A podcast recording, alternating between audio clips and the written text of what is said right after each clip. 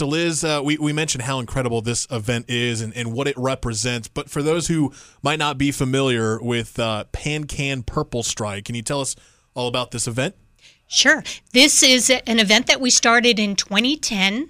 Uh, we bring together families that are affected by pancreatic cancer, but more importantly, we bring our survivors together. And that is really what the day is all about to highlight our pancreatic cancer survivors. Um, we also raise money, obviously, for research and for an early detection method for pancreatic cancer. We don't have one. So, this is a family friendly event.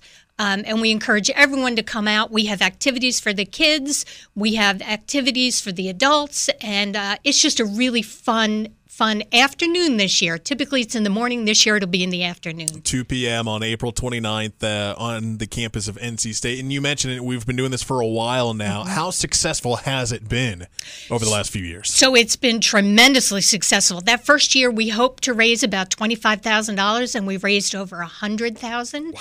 This year, our goal is 315000 And this affiliate here in the Raleigh Durham area um, has raised almost three million dollars. We're close to three million dollars wow. in total. We're all through all our fundraising events, our Purple Stride events. So we're really proud of that. And, and that's just for Raleigh, Durham, because I know there are chapters all across the country, right? That's absolutely right. We raise millions of dollars every year um, for research, for early detection, and PanCan also has a, a Patient Central. It's a service for our patients and caregivers, and it goes to fund that that effort as well.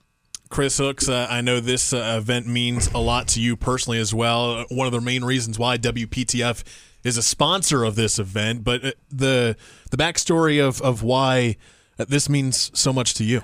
Well, uh, my mom uh, passed away with that uh, disease, stage four pancreatic cancer, in February of 2017, and um, you know, just in some of the the things that I do here with clients, I just kind of bumped into someone that told me about it.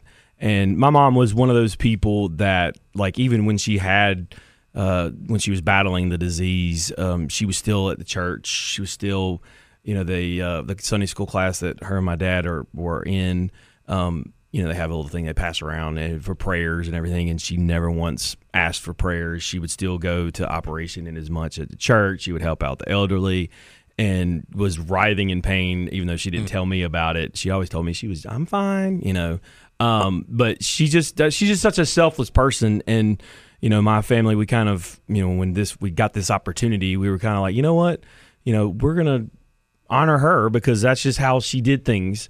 Um, it's not about her and she didn't make it about herself. And that's what we do here with PanCan is, you know, with WPTF and partnering with PanCan is to just make it about trying to find that next cure and, try to find you know give somebody you know whatever money we give it goes to to helping them. It may help them later on someone else they they love. Right. and you know i i was fortunate that i got 16 months after she was diagnosed. And there's some that you know a guy a preacher in my hometown got 3 weeks you know not even that. So yeah. you know so it's um, it, it, was a, a prayer, uh, almost a um, divine intervention, as one doctor told my dad that we found it when we did because it spread and caused all sorts of other issues. So, like I said, early detection is something that is not very easily done, and because it's so many different things. Yeah. Um. So, like I said, it just that's kind of my connection to it is you know, we, we lost my mom at a way too early of an age, and she was super healthy otherwise. And um,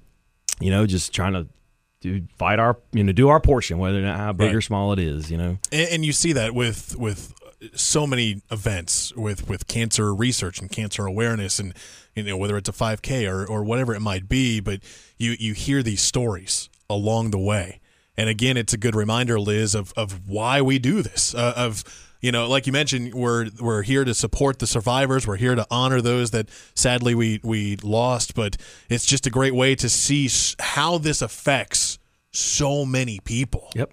Yeah, I, I, you know, our goal is simple: to save lives. That's really the the the bottom Uh, what this is why we do what we do. And my story is really similar to chris's too and that's a story we hear over and over again. And we're here to help other families not walk in the path that we've walked